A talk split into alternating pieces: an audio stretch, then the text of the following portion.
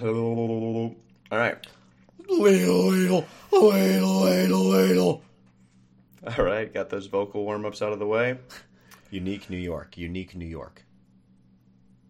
Just get ready for uh, me to toot Louis' horn just a little bit. Uh, I'm shocked to hear that. What, Tommy? You're gonna Listen. you're gonna waste valuable podcast time praising, verbally stroking your older brother? No, that's never happened before. Thanks for the warning, man. You're welcome. Listen, dude, I don't I don't understand it, but he is Neither do I. consistently I'm better.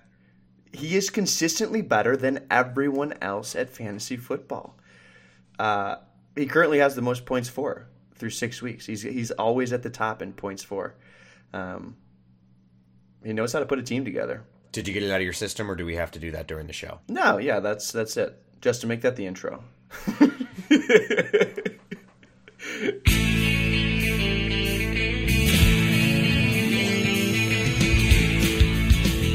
Hello, everyone, and welcome to the seventh episode of the Let's Talk Fantasy Football podcast. Here today, Jack and I will be talking about Week Six of the NFL season and Week Six in the 12 pack. Jack, how you doing today? Jr. Let. Sounds like he's doing really well. Uh, Can I tell a quick story? you can. It's Uh, it is story time with J.R. Let. It's just it's a story time with Jr. Let. That was a better intro than yours. Um, I walked into a party in high school one time and announced my name as that. I said Jr. Let. Uh, that's Kevin Kelleher's favorite story of me. He says it summarizes me as a person. What is that something you guys talked about this weekend in Atlanta? Yeah, yeah, yeah, yep. Ladies and gentlemen, I spent the weekend in Hotlanta, Atlanta, Georgia, uh, doing some research on the Falcons. I just wanted to get you guys the research and the info that you needed, and I wanted to do a deep dive on the best offense in the NFL, and I chose the Atlanta Falcons. And thanks to the sponsorship from Jordan Dahl Cookhouse, I was able to fly out to Atlanta and stay at a uh, Ritz Carlton. Actually, I was pretty surprised. Uh, Jordan Dahl must be doing very well. Um, We were happy to set you up there, man. yeah, thank you. And yeah, Georgia was great. I loved it. Um, visited my best friend from high school, Kevin Kelleher, with a few other high school pals, Charlie Mack and Jake Buckles. A few of you listeners out out there know the Mack family pretty well. Uh, and uh, yeah, I mean, uh, what uh, have you ever been to Atlanta? Because it, it actually wasn't that cool. I'm I'm not gonna lie. Um, the breweries were cool, but the actual city itself, when I went to do my research at the Atlanta Falcons Stadium, it wasn't impressive. I don't know if you've been there. I have not um, been Reminded me a little of Dallas. in the city of Atlanta. I've driven through it. I've, uh, but no, I've never spent time in the city. Although I did want to know what was your what was your verdict on will Julio Jones score a touchdown this year? uh, after days and days watching film and and being in person with the team, talking to Julio, it's not going to happen. Not not all season long. I figured as much. All right. Let's go ahead and get into the matchups from this week. Nothing super exciting this week. Um, there's been some uh, really tight matchups in previous weeks. This wasn't really one of those weeks. Uh, there was a little bit of intrigue between mine and Greg's matchup. Uh, well, we'll get we'll get to that later in the podcast. But yeah, not not a super exciting. Nothing came down to the wire. Um, but we're going to talk about Dad's matchup versus Dan first and foremost because Dad is in first place. He takes down Dan with a score of 15,798 to Dan's 14,342. Dad maintains his first place status, moves to 5 and 1. Dan falls to 2 and 4 and drops to ninth place. Um, another great week from Dan, uh, but he's facing what is right now maybe the best team in the league, uh, which was Dad's, and just a rock solid performance all around from Dad's team, putting up the big numbers. Gets 2106 from Ben Roethlisberger, 2100 from Emmanuel Sanders. Uh, Ezekiel Elliott puts up 1820. Tyler Boyd with 2170. Uh, and then a massive performance from Houston, uh, 27-50. And you know what? You got to respect the hell out of Dad for the way he streams defenses. I don't know if you've noticed this, but he from week two he always rosters two defenses because he picks up what he deems will be the best defense one week early for the upcoming week. Have you noticed that that he does that?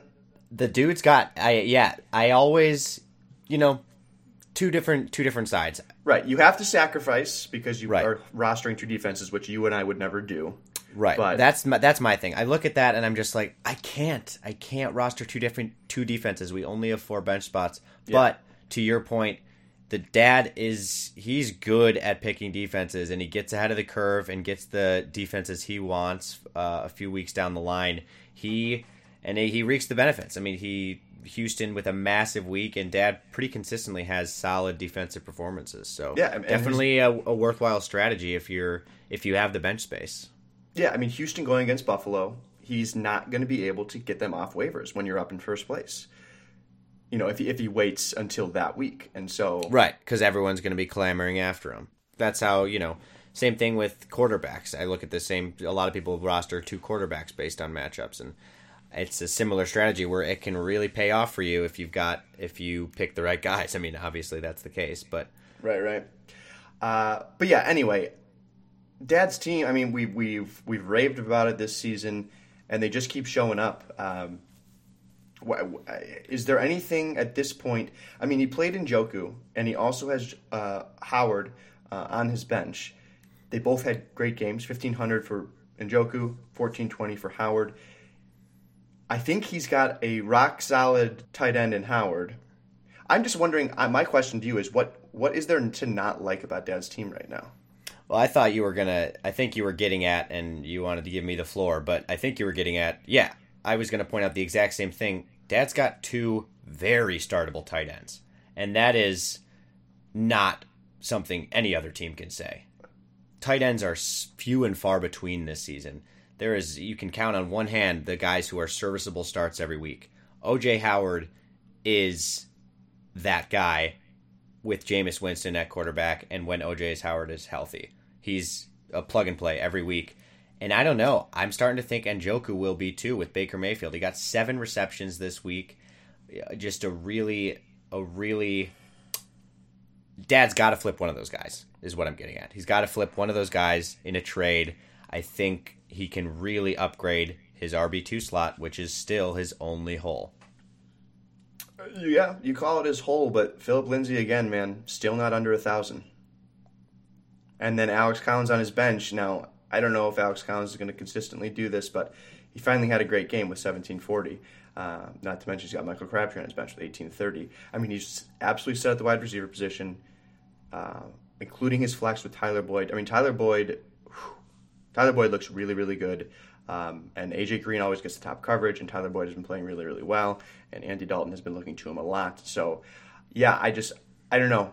Unless Dad has some injuries that happen, I think his team is going to be really, really good. And it'll, I mean, it's really just going to come down to uh, what kind of matchups he gets in the playoffs. I mean, he's making the playoffs. So, I know Dad took the W this week, but I look over at Dan's team, who scored 14,342 in a tough, tough loss, and I want his team more. I like Dan's team. I think at the wide receiver position, Dan has a lot to be happy about. Tyreek Hill, what can you say? The guy's a freak. Dan picked him a little early, but uh, clearly he picked him late because It was you the right at the move. time. At the time, it seemed early, but boy was he right. Jarvis Landry, I think, is the biggest disappointment for Dan this week with only 210, only two receptions for 11 yards. Definitely, in my opinion, what cost Dan this matchup.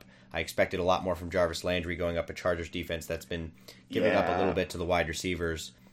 I got a Jarvis What- Landry stat. Let me hear it. In the last three weeks with Baker Mayfield, Jarvis Landry has 11 catches on 29 targets. Only only 13 of those 29 targets were deemed catchable balls. Whoa. So he's catching them when they're actual. Is that actually is possible that to because catch? of Baker, or is that because of De- Deshaun, or not Deshaun? Who is the starter? Uh, Tyrod Taylor. that that's because of Baker Mayfield. Wait, what do Is- you mean? Are those are like are those? I, I'm saying, are, are we blaming Baker Mayfield for not being having on target throws? Like that seems like not a good percentage, right? Yes, that's a yes. You're you're correct. That's a terrible percentage, uh, and it's I don't know it, Baker Mayfield after. I guess I'm just what I'm asking is because I thought Baker Mayfield had been good, or that was the narrative. Yes, that had been the narrative because of the the great win against the Jets, the comeback second half victory against the Jets. But no, since then he really has not been good. Um, so that is concerning. Landry is very concerning right now. Uh, he's getting the targets, he's getting the volume, but the targets aren't quality targets. So uh, yeah, I don't know. Uh, you know, I mean, he's a hold for now, uh, and if he has a few more bad weeks, you think about benching him. But obviously, uh, you hope that turns around. Uh, But yeah, for Dan, I mean, Tyreek Hill, he's the number one wide receiver in fantasy football this year so far. correct. Um, so not much, not much more you can say about him. Saquon Barkley with 130 rushing yards, a rushing touchdown, and 99 receiving yards. Holy cow! His Saquon usage Barkley is is obscene. I mean, anytime it's a pass play, the Giants' offensive line is so bad that Eli just has to dump it off to Barkley, and Barkley is an insane athlete and an incredible uh, runner, incredible cutter, uh, juker, and he just he makes plays happen every time he touches the ball. another guy who, you know, quote unquote, was picked too early. What what was Dan's pick in the draft?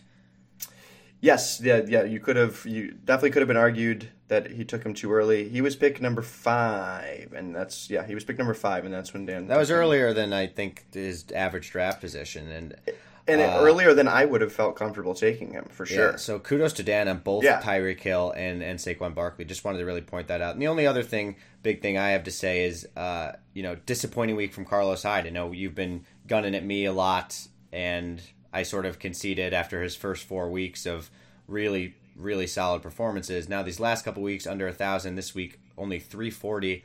Are you worried about Carlos Hyde, or are you on the same page as me and really digging Dan's team? You just like Dad's more. Uh, yeah, no, I still really dig Dan's team. I, I give Dad the slight edge because um, I think his team is a little bit more well rounded. While Dan has the the top end offensive uh, firepower in Barkley Hill, especially. Um, I like Dad's uh, is a little more balanced, so I like it a little bit more. But um, no, I mean Carlos Hyde, what he's he's having the touchdown. The touchdowns aren't happening anymore, which is what's really hurting him. Um, uh, and so it is a little bit concerning, both for Landry and Hyde.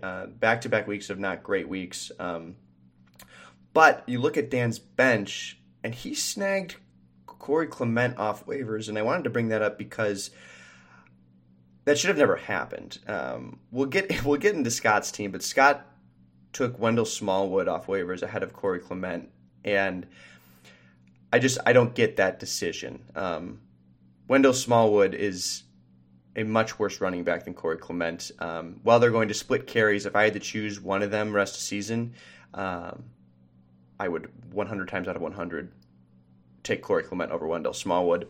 Uh, and I have made a mistake, and I I took Lamar Miller off waivers, not thinking that I thought thinking for sure that Corey Clement was going to get taken by either you or Scott. Um, and when I saw that he fell all the way to Dan, I was a little pissed off at myself for not uh, focusing in on my waiver claims and making sure I got the order right. Uh, because with Ajayi out, Corey Clement should be the guy. He is the by far the most talented running back there now. Um, so I think for, that for myself personally, I can say just team dependent. You know, I needed a wide receiver. I, I, I couldn't. I get why you did not take him. Scott is just an idiot. I right. think. That's that's a good take. That's a good take. Uh, we've we spent a good amount on these guys' teams. Should we move on to the next matchup? Uh, last word on Dan or Dan or Dad's teams. Yeah, my point was just with Corey Clement there to pair him with Saquon Barkley, and then you mentioned his great wide receivers. Uh, yeah, I, I mean I like his team a lot, and uh, so yeah, uh, no, I mean they're both for for Dan. His luck's just got to turn around. He's got uh, he sits in ninth place, but he's got the third most points scored uh, out of anyone in the league.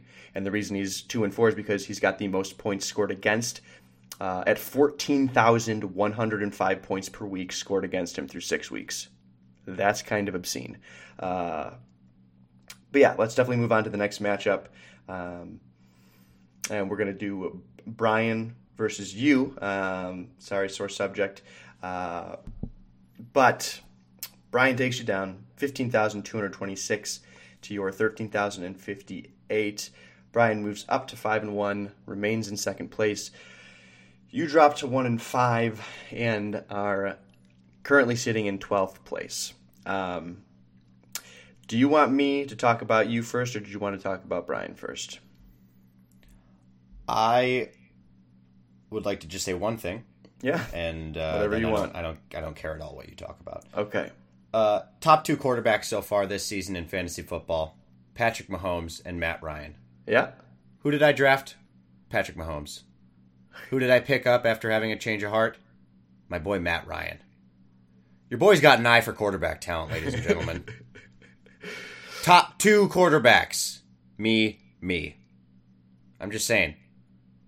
You uh you should keep listening to this podcast because I know what I'm doing. And I'm one in five. Tell me why I'm one. Tell me why I'm one in five, Tommy. One could argue that uh, you should have held on to Mahomes if you knew he was going to be a top two quarterback. Okay, that's not the point. okay. All right. All right. You're you're thinking about this way too hard. Here's why you're one in five. You're one in five simply because you are you have the second most points scored against you, just a shade behind Dan. Uh, opponents are averaging 14,033 points against you per week. Um, you are very you're middle of the pack with points scored for. Um, you sit in eighth place uh, with 12,561 per week. Uh, so right now it's just the points against you. It- It's it's you, you've been getting scored on a lot, and and the weeks that you've needed to go big, you haven't gone quite as big as necessary. Thirteen thousand, not a bad week at all, but it obviously was not enough for you to get the win. The reason you're one in five is because of bad luck and because maybe you know the weak spot on your team is your wide receiving core. Uh, Alshon Jeffery, after a, a disappointing week, which came after his uh, you know his his season opener of a great week, he bounces back wonderfully with 23-40. That was such an excellent start to the week for you on Thursday night. Things were looking really good. But you know, Callaway, kind of a desperation play. I mean, I know you don't want to start him, but it's just the way things are right now. Um, I mean, as far as uh, your roster is concerned, I mean, had Valdes-Scantling played on Sunday, and you would have known ahead of time that Cobb and Allison were both going to be out again, I know for sure you would have played Valdes-Scantling, but that's just not the way it works. So in back-to-back weeks, kind of unfortunately for you, um, you've had to make the decision you made because of timing of the games and because of injuries. I'm talking about Keke Coutee or QT last week when you couldn't play him because he was questionable. Um, You want to know? I was real close to playing Quincy Enunwa, and that would have made me upset because he got zero. So uh, if he would have followed up a zero point performance with a negative sixty point performance, that would have been a real. That would have been for Yeah. the history books. That would he have. went out with a high ankle sprain. He's out for three weeks, so he will be dropped, dropped, dropped. Um, I uh, yeah, I mean you're you're right. I, I will say I was disappointed with Christian McCaffrey's performance. I, I, I need you know with my running backs with my running backs being so much better than my wide receivers. I mean him only getting a thousand was really disappointing for me. Incredibly I, disappointing. Yeah, I for sure. really, if he would have come out there and put up a 2,500 point performance, you know, I'm I still would have lost, but I'm I'm that much closer. Uh, Ryan Succop only getting zero points. I mean, That I mean that Baltimore Tennessee game is a incredibly large reason why you lost this week. Um, to the combination of Brian having Baltimore's defense and Tennessee just looking like you know the, worst team in the NFL, getting nothing offensively. Mariota was getting sacked what, felt like on every other play. Baltimore got 11 sacks, which is their franchise record. And, uh, you know, even one field goal for Succop, that's like a 1,000 point swing. It takes away 500 points from Brian, and then depending on how long the field goal is for Succop, you could be looking at five or 600 points for him. So, yeah. And Succop had not scored less than a thousand the in the previous five weeks of the season. It, you just can't predict stuff like this, uh, and just just really unfortunate that that that that in itself right there puts you in a massive hole, and it was just too much to overcome. Uh, Especially I mean, compared to Harrison Butker's 2100 points. I hate the kicker position, dude. I hate the kicker position. I hate it. I hate it. I hate it. You and Jason it. Moore, man. You and Jason Moore. I hate it. Uh, yeah, it's it's an unpredictable position and uh, doesn't really take. Brian's team looks good though. I mean, I got to hand it to Brian. Andy Dalton is was a fine start against Pittsburgh. I I like Andy Dalton this season. The Bengals have been good, and then he's got excuse me, he's got two really solid wide receivers in DeAndre Hopkins and Juju Smith Schuster. I think those guys are just absolutely locked and loaded. Allen Robinson had a really good week with 1490. That's his best week of the year. Yep. Uh, I don't buy into him yet. Just I think mainly because I don't really buy into the Bears' passing offense. But do you? I mean, I guess as a wide receiver three, that's not much to complain about. Yeah, um, I definitely buy into him as a wide receiver three. But boy, Brian's running backs is where it gets. I'm still just scared for Brian. I mean, his running backs put up a combined less than 1,800 points. Uh, I mean, Jordan Howard with 490, Aaron Jones with 410, Adrian Peterson with 970. What do you think about Brian's running backs? It's crazy that he scored 15,000 with the performance he got from his RBs. It, um, yes, it is crazy. It's very crazy because Howard and Jones were both abysmal. Um, you know, it is. I mean, the running back position is uh, you know, a very, very weak spot for Brian right now. Uh, Tarik Cohen has just looked fantastic. Uh, Jordan Howard fumbled at the goal line, uh, got 14 carries, but only 69 yards. And, and when you're not getting the touchdown, that's just not good enough.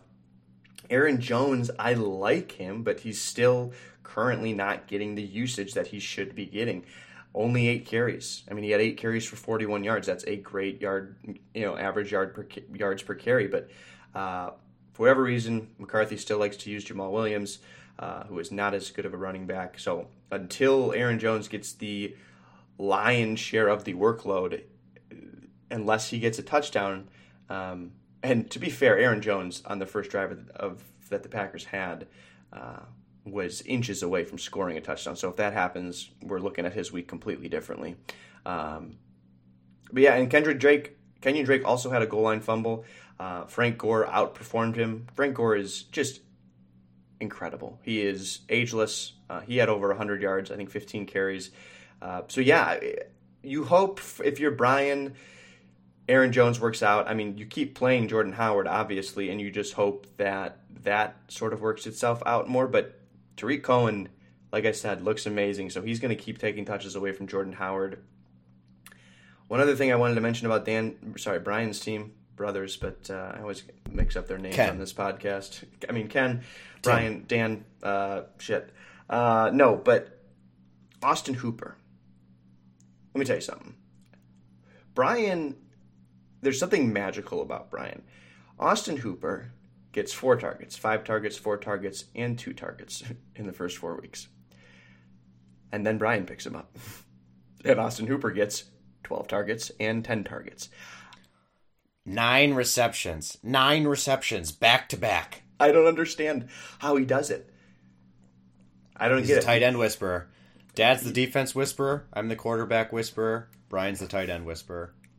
Uh, yeah, maybe that's it. But yeah, I I mean, the difference in this week was your team. Was, here's what I'll say, Jack. Your team of positional players is hands down, uh, yes, hands down better than Brian's. He murdered you. in the kicker and defense category. Look at and that, that is dude. the only reason that you lost this matchup. Look at Um, that. Thank you for pointing that out. 650 versus 5200. Yeah, you eliminate those positions and you have an easy victory. You've got three top 12 running backs. You've got an excellent receiver in Alshon Jeffery. You've got a top two quarterback in Matt Ryan. You've got a top 12 running back in Trey Burton. Um, that's your running back, top 12 tight end in Trey Burton. Your team is good. You have you are one in five, but I'm telling you, stay in it keep grinding. Your team is so much better than one in five. You have had an absurd amount of points scored against you. That's got to start turning around. If you maintain what you have been doing on your side, things are absolutely going to turn around. At one in five, if you can go five and two the rest of the way and score a lot, you will squeak into the playoffs. That's all you got to do. Five and two.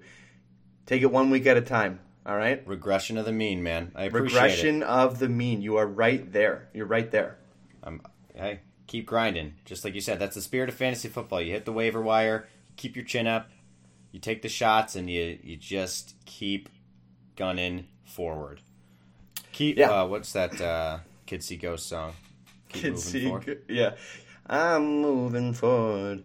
Yeah. Keep moving forward. Ain't no stress on me, Lord. Um, cool. On to the next matchup. Yes, absolutely. Uh, obviously, Brian at five and one is going to make the playoffs, and uh, yeah, only his only weak spot it seems right now is the running back position. Uh, yeah, next matchup is going to be Kyle versus Justin because Kyle moves up to third place after his victory. He takes down Justin with a score of thirteen thousand three hundred and eight. Justin only puts up ten thousand one hundred and ninety. There's a big reason for that, though. Um, Justin falls to two and four and is all the way in 10th place. Very undeserving 10th place for Justin. And uh, for Kyle at third place, that's uh, actually right around what he deserves. He's uh, fourth overall in points for uh, so far in the year. So, um, yeah, another really solid week from Kyle. Um, and actually, before we, I was going to wait until the end, but I kind of want to say this now to just give people some perspective on what's been going on scoring wise in fantasy this year. Um, I crunched the numbers, and right now teams are scoring. Uh, teams in our league are scoring an average of twelve thousand nine hundred and six points per week. So basically, you need to score thirteen thousand or more to get an expected win, and even that doesn't guarantee you a win. For reference, last year, do you want to guess what the average score was last year through the whole season? Twelve thousand four hundred.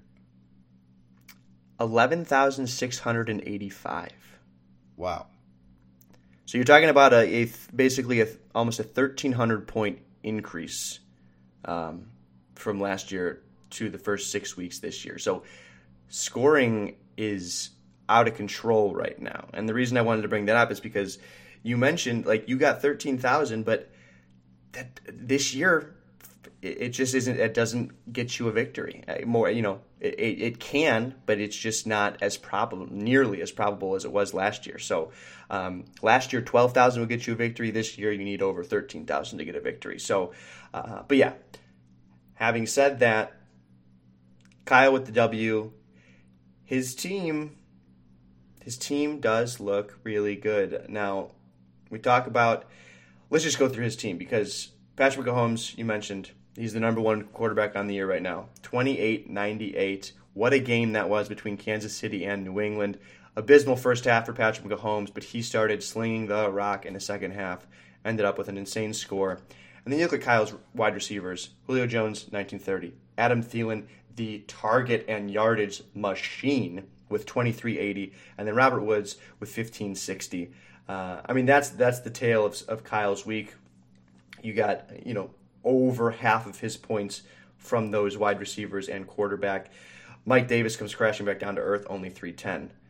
Kyle still only has one startable running back right now, and that is Matt Breida, who put up 1210. Um, Kittle with a disappointing week of 500.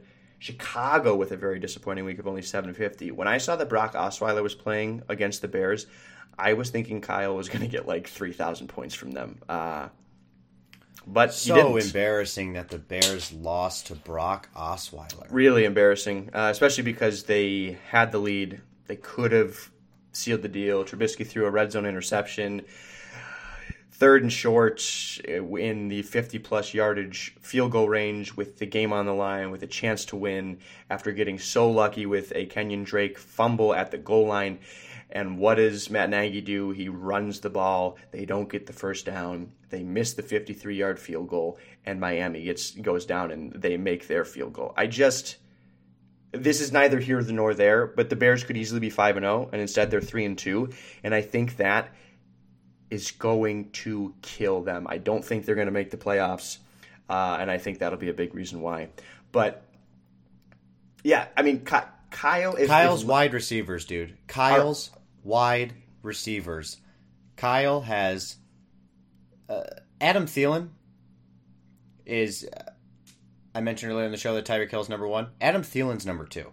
I'm proud of you for, for knowing this stuff, man. I, I was is, gonna I was gonna come out here with all this all this information that Mahomes was number one, Adam, Hill was number one. You're beating me to everything. Kudos to Adam you. Adam Thielen is the number two wide receiver in number all two fantasy. wide receiver in all. You want to yep. know? Oh man, this hurts. This hurts, Tommy. The number five wide receiver in fantasy football this year is Robert Woods. Yep.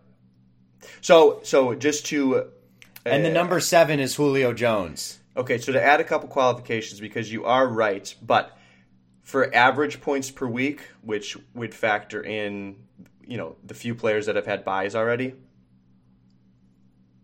Sure. So so Woods is seventh and Julio is twelfth.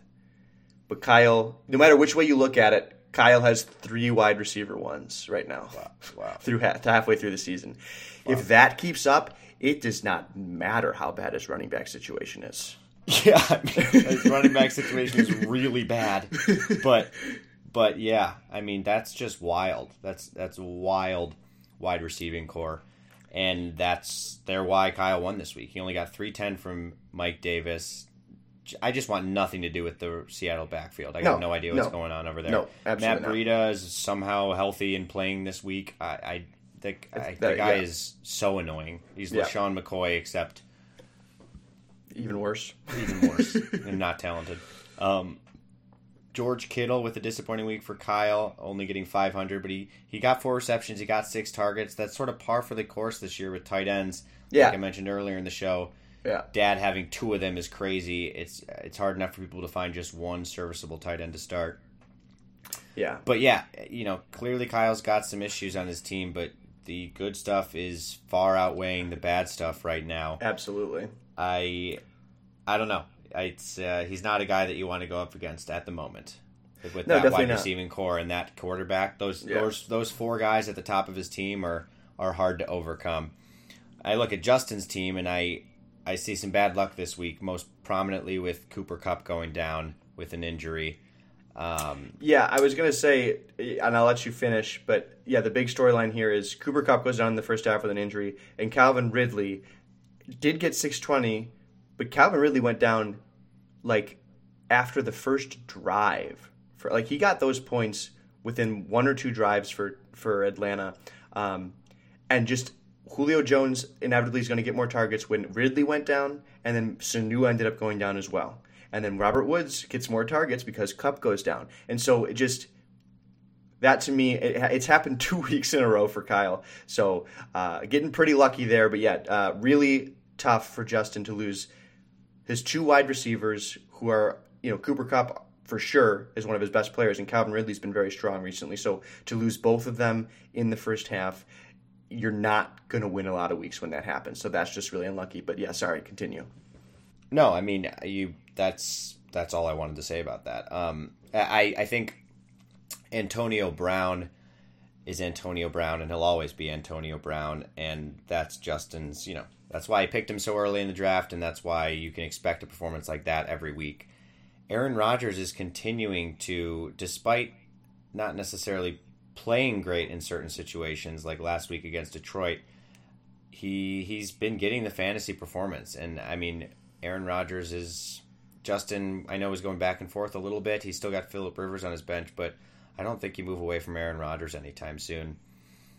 Marshawn Lynch outside of Cooper Kupp was the biggest disappointment for me this week for Justin's team. It was a revenge game against the Seahawks. Uh, I expected more from Marshawn Lynch, and to only go out there and get 740 the week before, he only got 510. I don't know. I I was so high on Marshawn, and I've been going back and forth a little bit. I mean, you know What what, the you- problem is. What's the problem? You know, He's on the Raiders. he's on the Raiders. Yeah, that's that's, fair. that's the problem. I mean, to put up 740 in a game where the team put up three points, didn't score any touchdowns. Uh, Carr was atrocious. I heard a stat. Uh, Louis told me this stat. Uh, I think he saw, read it on. I think he read it on Reddit. Um, Derek Carr through his his air yards. So the distance the ball traveled through the air, you know, in, regards to you know X amount of yards on the field was 0.1 yards. Does that make sense? In the in the passes he completed. No, I have I have zero idea what you just said. in the passes Derek Carr completed, the ball traveled through the air, not like vertically through the air, like upwards on the field, right? He only threw sc- screen passes. Basically, so many of his passes were behind the line of scrimmage that his average was 0.1 yards for how far the ball traveled through the air. Uh, kind of insane. So I mean, yeah, I- even so- even with that, like that, that to me just sounds like bad play calling. The real issue. Sorry, I'm eating a Mento. I was just going to say, that- are you eating right now on a podcast? Yeah, well, I just I my my throat hurt. I wanted a Mento. so I can explain it to the listeners and they understand. Okay, They all right, they want me to be at my best and my throaty hurty. okay. Um, uh, but anyway, you were no. saying. What? I said anyway. You were saying. What was I saying? You were talking about the Raiders. You said play. It was bad play calling, probably. Oh, yeah. The real I mean, issue that, is that to me because right, that just sounds like a lot of screen passes. That sounds like they're just not you know letting him toss it down the field to Amari Cooper. The real issue is that Derek Carr has sucked. Yeah. He's been really bad, and the Raiders, yeah, to your point, have been really bad. You can't really blame Marshawn for that, I suppose, but it's still still a should be a concern, I think, for Justin that he can't rely on him as like a powerhouse running back one. Julian Edelman was a bright spot on Justin's team, catching a touchdown in that fun game, like you mentioned. On his bench, though, not a lot of you know, not a lot of good things happening. Jordy Nelson only getting two catches for six yards. Ronald Jones is looking more and more obsolete as the weeks go on. D'Onta Foreman was Justin's big pickup. He's hoping that he'll be serviceable when he comes back off the pup. That'll be in week eight, I believe. Uh, I don't know. I just Justin's team. I know he had some bad luck this week, but his team does not look good.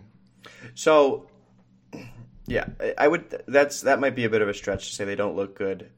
Now, Justin needs to pray that D'Onta Foreman that move works out because he dropped Lamar Miller for him, and I know Lamar Miller's not great, but Nyheim Hines only puts up 450. Nyheim Hines was startable last week because of all the guys that were out. Marlon Mack comes back this week, um, and you know, immediately takes carries away from Nyheim Hines. So I don't know that Nyheim Hines is startable, uh, depending on the matchup. Uh, Ronald Jones is not startable. I like the speculative pickup by Justin. Um, coming off the bye week, you think, uh, you know, pick him up, sit him on your bench. If he blows up because he is supposed to be super talented, you know, you get a, you get a shot at him before everyone else does. But yeah, in a juicy matchup against Atlanta, he puts up 340 when seemingly everyone else went off. Um, he is not startable and won't be startable uh, in the near future. And with Marshawn Lynch and the Raiders struggling so mightily, I mean, you're going to play Marshawn Lynch every week, but one, Marshawn Lynch has a bye week next week. I don't know what Justin does at the running back position next week. That is my biggest concern for him. He's fine everywhere else. I mean, Ridley, I don't know the extent of his injury. Kupp's looked pretty serious. I don't know if he's going to be able to go next week. Um, but yeah, so I right to say it's not looking good. I mean, for the immediate future for next week, especially when he's he dropped to two and four and really needs a victory, it's going to be tough. Um, it's going to be tough for him. Uh, so uh, he's going up against Louis, who has been just churning out all right, points. All right, all right, Um, all right. We'll get you'll we'll let you have your Louis praise hour. Kyle's team's looking really great. Justin's team is looking not really great. I think that's fair to say. I mean, he's not hopeless. I just what you just said right there. He's two and four. I'm feeling the same way. I'm one and five. We're both desperate for wins at this point, and I just see Justin needing to really, really make some magic happen on the waiver wires or the, the trading block to get his team in a position to churn out some wins. Yeah, and you know what, what? What's the scariest thing is he needs a win next week. He plays Louis, and he has Aaron Rodgers, Antonio Brown, and Marshawn Lynch on bye. Whew. Oh, bye week troubles, my friend. Hey, that's a situation where desperate times call for desperate measures. You might have to trade one of those studs on a bye, give it to someone who can who can afford the bench spot, having to bench a, a star like that, and flip them for some studs who are starting this week. I don't know. Yeah. Maybe that's Ju- dramatic, but No, it's not dramatic. Justin hates trading, so I don't know that he will do it. But you're not wrong. In a, it's not a must must win, but you would hate to drop the two and five if you're Justin. So, um, yeah, trade Aaron tra- Rodgers right, to someone, you know. Right. If someone if someone's going to buy Aaron Rodgers and you can get a, a decent wide receiver, decent running back, uh, or you know at least a couple of them, uh, might not be a bad move. But iridocyclitis. Uh, Iridocyclitis. On to the next matchup. On to the Who next got? matchup. We have got the battle of the siblings: Louis Jr. versus Anna Senior.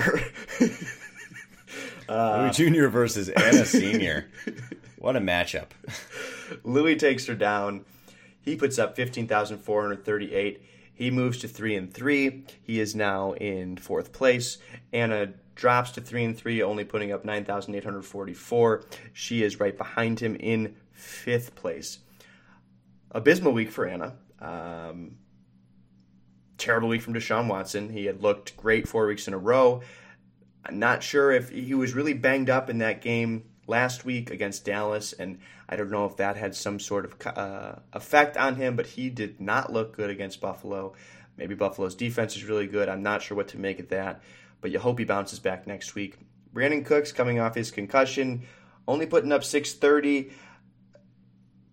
Robert Woods got all the wide receiver, most of the wide receiver points, uh, and Jared Goff didn't have to do much because we t- we'll talk about Todd Gurley later and what he did, but uh, they ran the ball all over the place, and so Cook says better days ahead.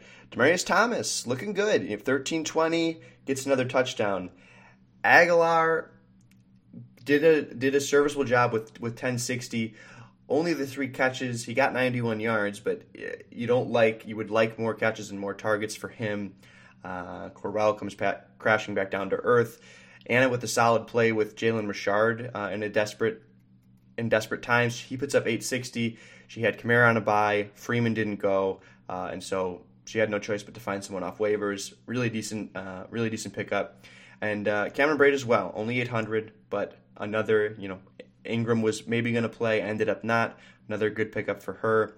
Um, and then her uh, her kicker was the star this week with 2,500, uh, the Dallas kicker, and so. Um, I'm really I can't believe Bill Maher left his show to become a kicker for the Cowboys. Isn't that crazy? I mean, and at his age too, you I wouldn't mean, think. I I just his show was successful too. I mean, to walk away from a lucrative business to, I mean, I guess it was the honor of re- of replacing, you know, Dan Bailey that really lured him in. But I- Right. I, don't know.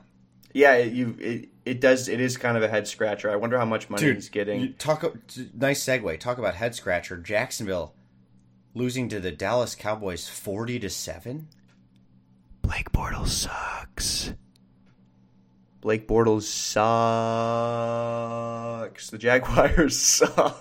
I mean, yeah, Blake Bortles sucks, but Dallas hasn't exactly looked great, so I don't know what to make of that. I don't know how you. I mean, they just got obliterated in every facet. I mean, the, the. Jaguars beat the Patriots. Did, am I wrong? Like they did, they did, but that was many moons ago. You know, that was week two. Where here we are in they did six. also lose to the Titans in Week Three. So Exactly. I guess we could Um, see this coming. Uh, yeah, I mean, good, solid analysis of Anna's team by you. I, I all I'll add is that bright times are ahead. Alvin Kamara is, whew. I mean, Right. Kenny Golladay is, oh. Right. I think Devonta Freeman, once he gets healthy, will be ooh. And I just, I think Anna has a lot. You know, Ev- Ev- Evan Ingram coming back. I mean, her bench is just solid gold. Her bench is solid gold. yeah. Right. Right. If, And if all four of those guys come back, she puts them into the lineup. Her team is going to do a lot better. Hopefully, not too much better uh, for your sake, because you're going up against Anna next week. I don't know if you're aware of fine. that. all's all's all's well that ends well. But yeah, Anna, incredibly two you know back to back down weeks for Anna. Um, but you still like her team when it's at full strength. I mean, it's it's hard not to. Yeah, I uh, looking over. Speaking of benches, I'm looking over at Louis' bench. He picked up Larry Fitzgerald, who I had dropped. Very rude, Louis. I mean, I pretty rude. yeah, it was hard for me to let go of Larry the Legend. Uh, he's a guy that I really respect. I've grown up with him. I love Larry Fitzgerald. And it was hard for me to drop him, but he's just been pissed this year. And for Right. you to stomp on that situation and just with complete disrespect swoop in and just snatch him up, I don't know. I thought it was distasteful. Do you agree, Tommy? incredibly distasteful. Uh, Karma's mean, a bitch though because Amari Cooper got zero points for Louis. that must have been that must have been why. Wow, I didn't even think about that. You're absolutely right. Talk about Amari Cooper because you're you're you somehow rationalize him being in the NFL. So he's not startable uh, right now. The, situation, the something needs to change. I mean, and Louis knows this. He's on a bye next week. Uh, Louis got bye trouble next week. It'll be interesting to see what he does uh, as far as trades or dropping players. He's either going to have to drop someone, I believe, or uh, you know make a two for one trade, something like that. So. No, Amari Cooper right now, I believe Amari Cooper is still a very talented wide receiver. He is gifted, athletically gifted. He's a very he's very fast uh, and he's he's strong and What about I- that whole uh, that whole what do wide receivers have to do? I'm trying to think of it. What was it? They were supposed to Oh yeah, catch the ball. well, it's funny. Uh, you should bring that up, you son of a gun. Um, but Amari Cooper has done a lot better so far this year in percentage of targets, or like percentage of catches, based on the number of targets. Do you have a prepared Amari Cooper stat to mislead our viewers right now? I Did you did you ahead of the show pull together a stat to defend Amari Cooper? I didn't. I'm doing You- this on the. I'm doing no, I'm- biased. I'm, doing this on the fly right now. Okay, I swear to All God. right. Um, Okay. but you know, in the in the two game series played well, he had ten targets and ten catches, and then twelve targets and eight catches. So like that's good. He has not had a drop problem this season. The problem this season is how piss poor the Raiders have been, how bad Carr has been, how bad uh, the offensive play calling has been. Uh, so yes, I still believe in the Amari Cooper talent. It's just right now, no, he is not. You're wrong. He's not a usable wide receiver right now in fantasy. You're wrong. But someone to believe in? Give me an M. M Give me a G. G Give me a one, One. two, three. one two three. Give me an MG3. What's that spell? MG3. MG3. Melvin Gordon, the third, junior, the third. Melvin Gordon, Grayslake native, not actually, but he momentarily lived in Grayslake. 3,400 points, three rushing touchdown. I mean, this dude has been absolute dynamite this season. I Yeah, I think Louis will be able to ride the backs of Melvin Gordon, MG3, and his pal, his steed, his trusty sidekick, James White. uh, I think Louis will be able to ride those two guys very far. When you match that with Russell Wilson, who in the second half of the season is always dynamite, and Yeah. Davante Adams, who scored 3,000 this week with 132 yards, two touchdowns, and 10 receptions. I mean, I just it's dangerous. It's a dangerous combo for Louis. I think he's got some some issues. I mean, Sterling Shepard, disappointing performance this week. As obviously we've been talking about Amari Cooper, but as a whole, I mean, Louis' team scored a ton this week, and I mean, talk to the audience a little bit just about the power of Louis. Yeah, Louis has a very strong team right now. He, after this week, um, leads our league in points scored. Uh, he's averaging 13,837 points per week, which is more than anyone, just beating out Dad, uh, who is second. Um, Louis seemingly every year uh, scores either the most points or he's right up there with it. Uh, he, he's got he just has so much firepower. With the trade that he made for Dalvin Cook, you talk about there are a few holes. Amari Cooper, uh, Sterling Shepard doesn't look great, but uh, or you know it was a it was a bad week, and especially with Ingram being out, you would hope he would do more. But um, the Giants are just trash, so it's hard to know what he's going to do on a week to week basis. Um, but as Aaron Rodgers goes, so does Davante Adams, and seemingly, you know, you can depend on Jimmy Graham. He's averaging uh, right around 900 points a week, which was for, for a tight end isn't bad at all. Um, he's the 10th ranked tight end on the year uh, in, in points per week. So, yeah, and if Dalvin Cook can come back and just all he needs him to be is a flex option, uh, if Dalvin Cook gets healthy and looks good, watch out for Louis' team. Um, they're going to be, they could put up a lot of points second half of the season. Agreed. All right, on to the next matchup. On to the next. On, on to the next. Uh, yeah, let us move on to the next matchup. The matchup of the week. Matchup of the week, week, week. It's the matchup of the week. The week's most important, impressive, incredible matchup. Monster matchup. Drew. The Battle of the Titans. Drew takes down Scott. 12,180 Drew moves to three and three, back to back wins, uh, and he rises up to sixth place. Uh, and Scott only puts up ten thousand one hundred seventy eight, back to back abysmal weeks for Scott, dropping to two and four. He is now in eleventh place. For those of you listening who are comedically inferior, we were being sarcastic about the fact that it was a monster matchup. They both suck. This was uh, by far, well, not by far, uh, but this was the worst matchup of the week as far as overall points scored. Um, and speaking of points scored and overall and being bad, uh, Scott is dead last in points scored. Uh, he is averaging 11,149 points per week this year, which is more than 1,000 points less than the person who is in 11th place, which is Greg at 12,287 points per week. Scott's not putting up the points right now. And Can I say one thing about Scott's team, and then I'll let you tear it to shreds because it's not even worth my time? absolutely.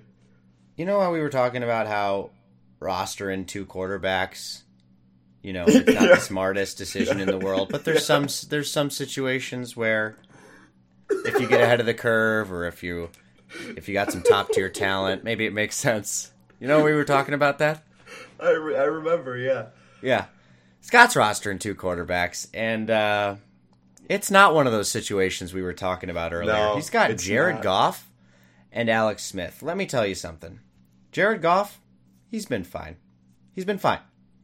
Jared Goff is the number seven quarterback on the season. I don't know after you know your adjusted calculated percentage where you where you take out the bye weeks. Yeah, it's he's uh he's still 11th in the adjusted Yeah. calculated So he's a quarterback one. Great. Great. Quarterback one. Congratulations, Jared Goff, rosterable.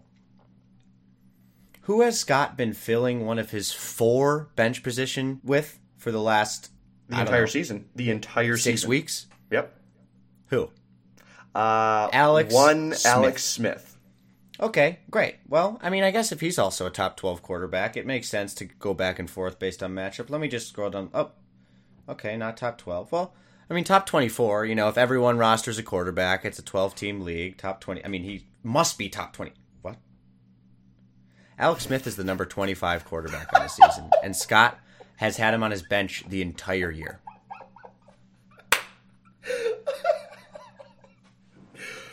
That's the like. What else you- is there to say? That summarizes. yeah, that summarizes everything. Because uh, uh, Scott, you could drop Alex Smith and no one in the league would give a shit. No, if if you're worried about not having the chance to pick him back up in a good matchup, don't worry about it. None of us are going to pick him up. Don't worry about it, dude. You can let him go, and, and he'll he'll always be there for you to pick him back up if you miss him. But trust us, trust us that you can let him go, and no one will take him from you. Still, No one's It'll gonna just notice, pretend he's man. on your bench. he will be on no one's he's on your bench because you'll be able to pick him up whenever you want because he's the number twenty-five quarterback. Holy cow! Oh man, I mean, you can talk about his other players, but that really just that that has a halo effect over the rest of his team. I just feel like he, you know, I mean, his team's not as bad as we're saying right No, now. I no, think John Brown will bounce back. Uh, you know, Yeah, let- been, he only got three this. targets for some reason. Not really sure what happened there. Maybe just game script. Um, and then Sammy Watkins was the other huge disappointment with with only two receptions. Other than that, I mean, Scott's still I don't know. He's still got a good team. I just I I just that bench situation is just so ridiculous to me. Yeah. Okay. So uh, the other major bonehead maneuver by Scott is he's got Seattle sitting on his bench with 2,400. Uh, the reason for this is because Scott made a great pickup to get Seattle in a game against Oakland, and it does not know how to properly put them into his starting lineup. So they sat on his bench, and the noon games happened, and they still sat on his bench. Uh, and so he had to, right before the 3 o'clock game started, he dropped Cole Beasley and picked up Dallas, which ended up being still a great play with 1650. But um, yeah, can't be making those kind of mistakes. Wouldn't have made a difference, which is the good news for Scotty. Still would have lost.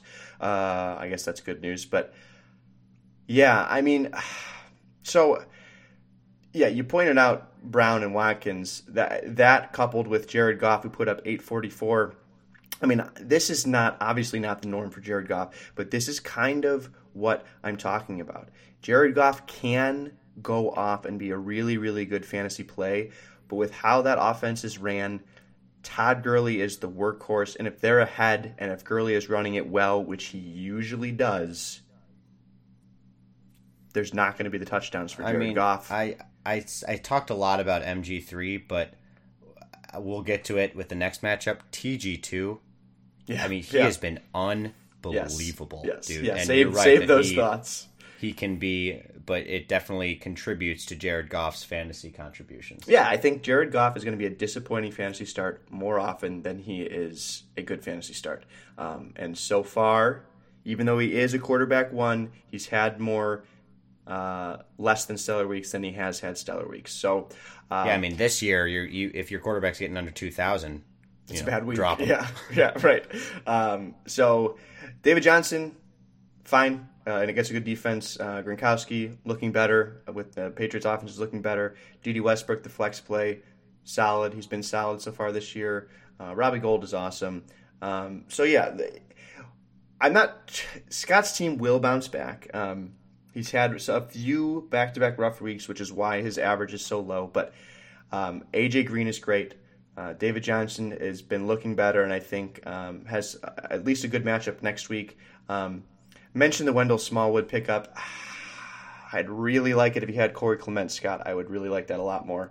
Um, but we'll see. But we'll see how that works out. You you could still start Wendell Smallwood in a running back two slash flex role, kind of, uh, because Clement and Smallwood are still going to split carries. Uh, so we'll see how that ends up working out. But the good news is he gets on Johnson coming back off of a bye, um, so that can be his running back two, and then he can put Smallwood in his flex if he so chooses.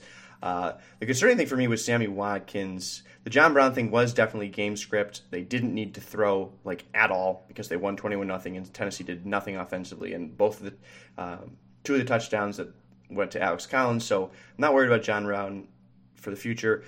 Sammy Watkins, the 270 concerns me. Just getting two catches and 18 yards uh, in a game where your offense puts up 40 points, that is concerning. What that tells me is in games that are close, that matter, Mahomes is going to go to his go to guys, which are Tyreek Hill, Travis Kelce, and Kareem Hunt. And yeah, it's and, not a good and, look. And Sammy Watkins is going to be on the outside looking in. Uh, I mean, he's still a fine wide receiver play for now, but I'm just I worry that he will trend in the wrong in the wrong direction. Um, but that's enough about Scott's team. Um, it's not looking good right now, Scott, um, because you have you have the second least amount of points scored against you, um, and you still have only put up a two and four record. Um, so hopefully you don't start getting scored on more. Maybe you could that that good luck in the points against category continues, and you can string together a few good weeks. Um, so we'll see what happens. Again, keep the grind going. Um, get get on the waiver wire. You know, obviously our recommendation would be to drop Alex Smith. Uh, try and find a wide receiver, running back that may have some upside uh, rest of the season. So, uh, and then I talked about Scott's team a lot. So why don't you get into Drew's team? who is looking a lot better now. Uh, just a decent week uh, this year, a below average week so far, but uh, you like what you see in a lot of a lot of categories. Yeah, I mean, yes and no. Yes, mainly yes. You know, I gave, I, I guess I'm on Team Drew or whatever now. I had to apologize, that corporate forced apology by right. Jordan, Jordan Doll sponsor. Um, I, Tom Brady had a real nice Tom Brady game. I mean, not really that many passing touchdowns, but 340 passing yards to take down the Chiefs. That was just a it was a big game for for Tom Brady and the Patriots. Yeah. Drew can be excited about him and his, as his quarterback. I just Corey Davis, man. I think that's what I'm for, focused on. Corey Davis. Yeah. What? Just such a. He had that one huge week in week four. We were like, Corey Davis is finally here, ladies and gentlemen. 15 targets. I just don't. What the hell is going on with the Tennessee Titans this season? I are they good? Are they bad? Are they the best team in football? Are they the worst team in football?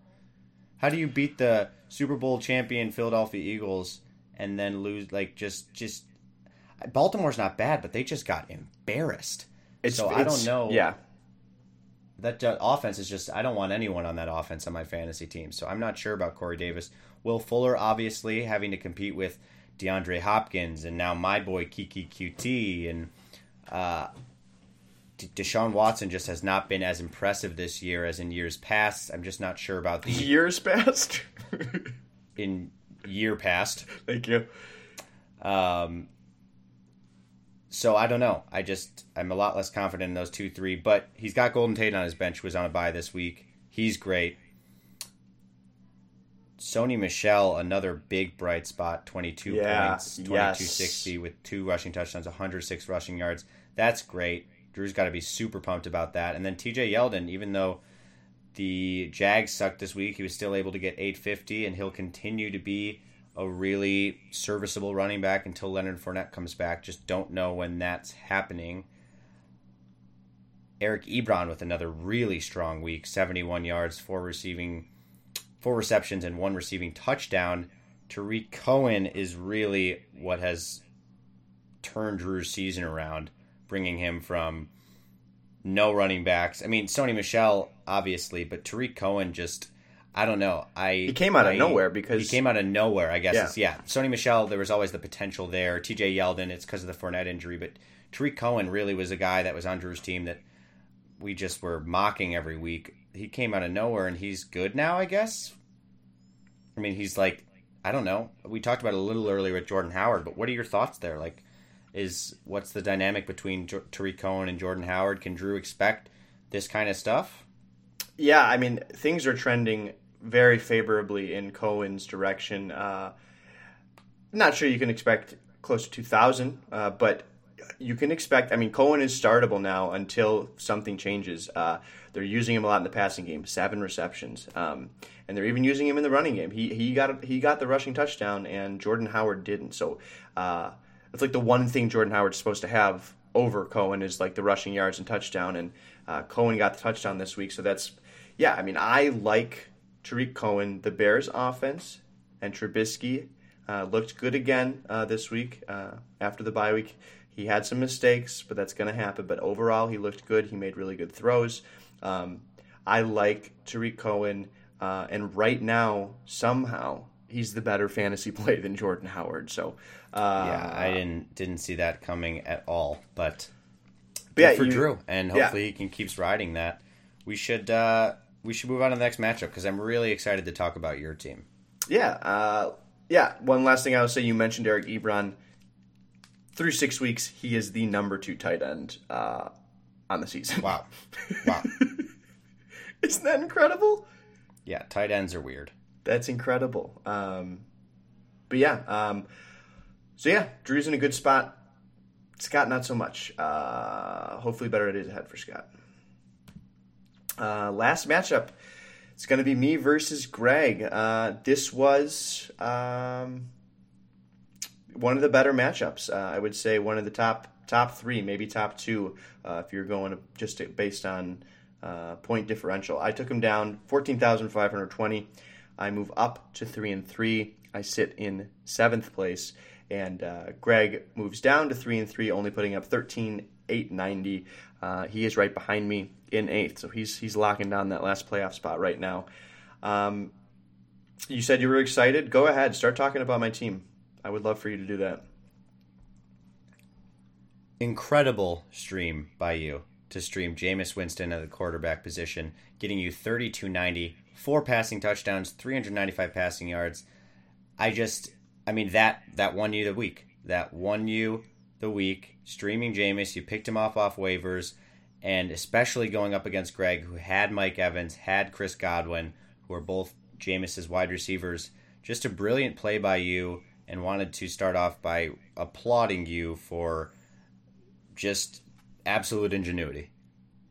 Thank you. Yeah, I mean, I love the matchup against Atlanta. Right? That I mean, that really was what what solidified my decision. It was I had Matt Stafford on a bye, dropped him, and the uh, to me the very obvious stream of the week was Jameis Winston. So I'm really happy it worked out. I'll just say you you owe Scott a thank you because if he hadn't been stashing Alex Smith, you would have been tempted to stream Alex Smith this week, wouldn't you have? you know, it was. I you was hit the temp- waiver wire and you I said, know. "If I I'm looking for Alex Smith, if I, I can't was, find him, I'll go Jameis." exactly. Well, so the thing was, is like, I was just thinking about waiting and like and not picking up Winston and hoping that Scott dropped Smith and then getting Smith on the second set of waivers. Right. Um, but that didn't figured as a safety net. as a safety net, yeah. I would do Winston, and then if Alex Smith was dropped, I could then flop the well, two. Um, genius by you. Um, James Conner helping you out with two touchdowns, 111 rushing yards. He's just been so great for you at filling in for Lev Bell. Yeah. Tevin Coleman is just he was able to get a receiving touchdown, but that Atlanta backfield, man, I feel like they have six running backs. I don't know, like uh, Ito Smith keeps scoring touchdowns. Tevin Coleman sometimes. There was another guy that I saw. I don't know. I just like uh, that's a there's a lot of mouths being fed over there. Doug Baldwin finally with a good yeah. game for you, six receptions and 91 yards. That's got to feel good. Taylor Gabriel also having a good game, five receptions for 110 yards you really just you you made some some good moves and you you set yourself up to uh, really I don't know. I mean, your team they scored 14,500. You pulled off a big win against Greg. You really needed it, and I think it was it was really well orchestrated by you. You get Michael Thomas coming back from a bye next week. Dion Lewis is on your bench. Like I said, I want nothing to do with anything on that Tennessee offense. Buck Allen, only 340. He's just not great. You're holding on to Lamar Miller. So I don't know. Your bench isn't that deep, but I, I, I really do like your team currently. Yeah, you know, um, I appreciate the praise. Uh, it was a really good week for me this week. It, it felt really, really good. Um, you know, all almost all of my guys except for two, except for Keelan Cole in Tennessee, who were by by far my two worst performers. Um, the other eight guys all played at noon.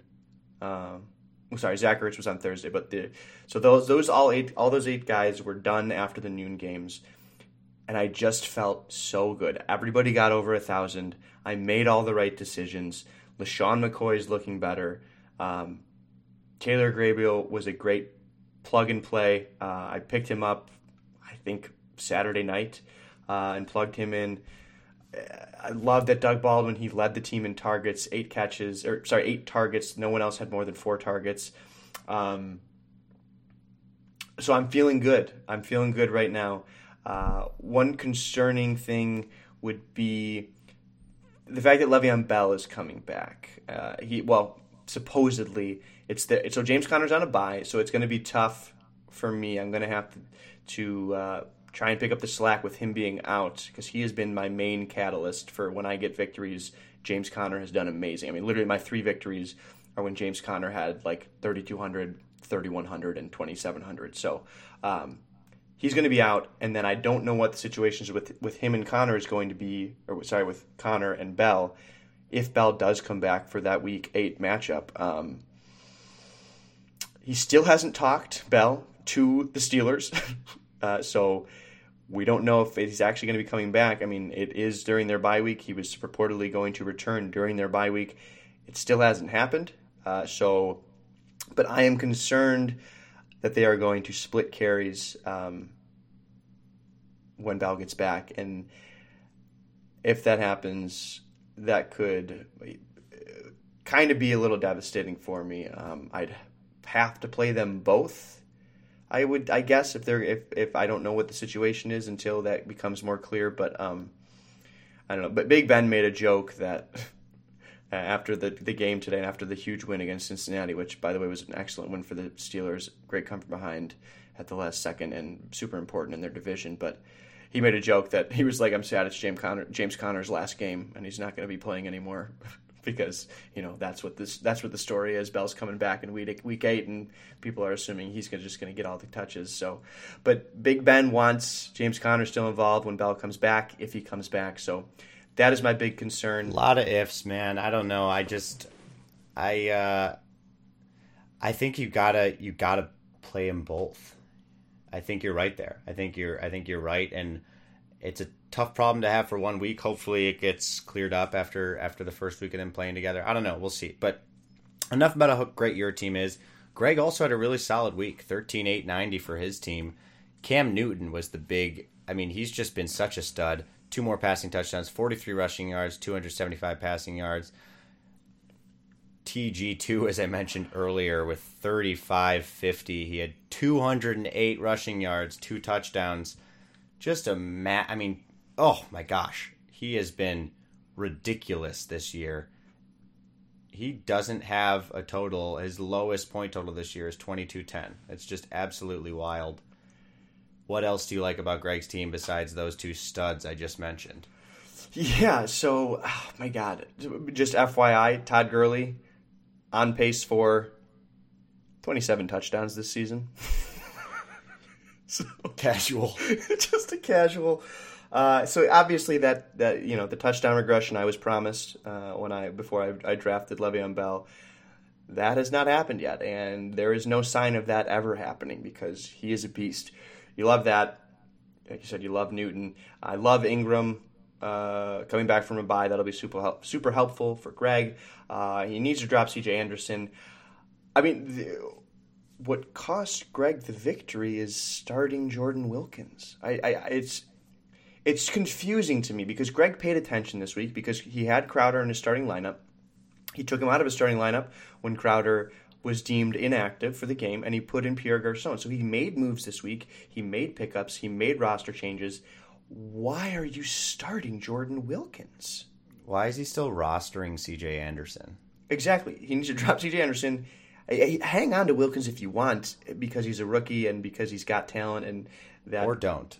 I'm just saying you I wouldn't it yeah. wouldn't be terrible yeah. to hang on to him, but you don't start him. He hadn't been good in any of the weeks leading up to this. It had been trending in Nyheim Hines' direction. Marlon Mack was coming back. It just it didn't make any sense to me. And that is I mean, I only won by 600. It, you know, almost almost a little more than 600. So I don't know why the he made stud the play. he traded his he's traded away Zach Ertz to get the stud combo of Jared Cook and Kenny Stills this week. Jared So- Cook putting up two receptions for 10 yards and Kenny Stills putting up one reception for 35 yards. Just I mean uh, a beastly 800 combined point performance. So I feel bad. Um, we're two weeks removed from the trade, and it really is not has not looked good um, because Ertz had back to back. I mean, an amazing week last week, a really solid week this week. Uh, Cooks had two bad performances. Stills 600, not great. It was even worse last week. I still, I mean, Stills, I guess, is just going to be much more of a flyer. Uh, like not a great option. I I, I thought he was going to be more dependent. Uh, I, don't know. We'll see. We'll see. But yeah, really does not look good uh, so far. Greg got the absolute wrong end of the deal on that trade. Um, so I do feel bad. I really thought it could be like I obviously thought I was getting the better end of the deal, but I really thought it could be beneficial for both of us. Um, if Stills would be a wide receiver two slash three that like I thought he could be. Um, and Cook could just be decent, which he hasn't been the last two weeks. Uh, I thought it could work out, but no such luck. Um, but yeah, I mean, his defense, you love his, you love Minnesota's defense. They're usually pretty solid. Gostkowski put up 2,500. So, just real quick before we round out this matchup and all the matchups, I Greg almost beat me. It was it was so much closer than it sh- I thought it was going to be. Uh, thankfully, Pierre Garcon on Monday night only put up 570. He needed, I was up by exactly 1200. He needed 1210 from him, so it was an outside shot because Pierre Garcon's highest total hadn't even reached 800 so far this year. But I was up 13,700 to right around seven and a half thousand. And I had two guys left and Greg had three guys left. So I was up somewhere close to seven, six, seven thousand, and he almost came back to beat me. Uh, Todd Gurley, obvious, you knew he, Todd Gurley's potential, so the thirty five hundred did not surprise me at all, which is incredible to say. Uh, what really got me was the twenty five hundred by Stephen Gostkowski, and once that happened, I was like, "Am I really going to lose this? Is this really going to happen?" Yeah, that would have been a monumental collapse. That would have been a monumental collapse, especially because Cole and Tennessee's defense were so abysmal. Uh, if I would have lost by just a couple hundred, that really would have ate at me. So, very fortunate to get the win. Uh, Greg's still three and three, and really his team uh, overall hasn't performed like that terribly. He is second to last in points overall scored, but he's not far behind me. He's not far behind Drew, and he's really not that far behind you. Um, so, uh, but yeah, eh, three and three. Greg is currently has has a playoff spot, so you just hope he can bounce back and put up another solid week next week uh, if you're him and uh, move back up above 500. But um, yeah, that I mean that that rounds things out. Uh, I yeah. Anything else you want to say about minor Greg's no, I, teams? I think really, uh, really rich episode. I think we we ran a little long, but I hope it was insightful analysis, and um, we really appreciate you guys listening in. We once again did not get to the listener emails, but Well- we will start off next week's episode with that. Okay, I was gonna I was gonna ask if you wanted me to, to touch on Dan's email real quick, or Let's let's just let's actually let's stick to it. We'll kick off next week's episode with listener emails. Let's make note of that. Okay, for sure. Um, yeah, Give uh, people a chance to email in who uh, haven't yet. And um, cool. Yeah, huge huge matchup next week. Uh, Dan versus Scott, both two and four. That's a huge matchup between the two of them. But they both really need a victory. Uh, another big one is between you and Anna. You at one and five really need a victory against her. Um, and then I'll say Justin versus uh, Louis is also a big matchup because Justin at two and four uh, really needs a win against Louis. Uh, all of a sudden, juggernaut of a team. So good luck to everyone next week. Again, as Jack mentioned, we appreciate you listening. Hopefully, I know we we know we ran long, but hopefully it was good content and you guys enjoyed it. Um, Thanks Yeah. for listening, everybody. Enjoy the rest of your commute or the rest of your poop or the rest of your uh, walk with the dog. You know, whatever you're doing, stay classy out there. Keep grinding. We love you. We love fantasy football. And Tommy, unless you got anything else to say, I'll tell the listeners to join us again next week. Let's talk fantasy football. Do no no no no no no no no do no doo doo booty. Stop recording. Yeah, yeah. Never record through the night.